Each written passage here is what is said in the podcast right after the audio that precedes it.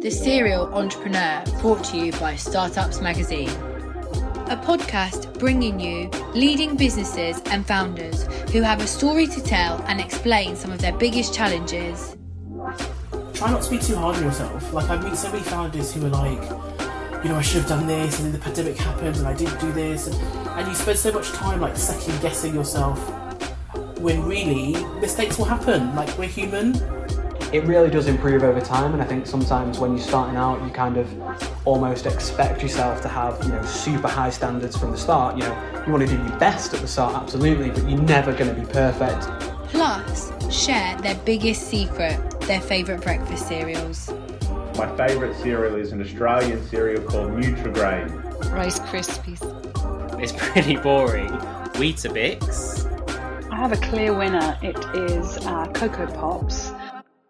Um, but I was there in HSBC trying to, I think, pay a dividend or something. And I had to bring all forms of ID. And I felt like this is crazy. First of all, why am I standing in line and I can't do this online? Second of all, why are you making me feel like I'm robbing the big? You know, it's it's my money. Like let me, you know, do what I need do with it. Um, so that you know that was you know I, my passion against business banking runs really high. I think it you know that was back in 2014, and there were a lot of studies about how terrible business banking was. Um, and it's still you know fortunately for the challenger banks, it's it's been addressed to a certain point, but it's still an issue.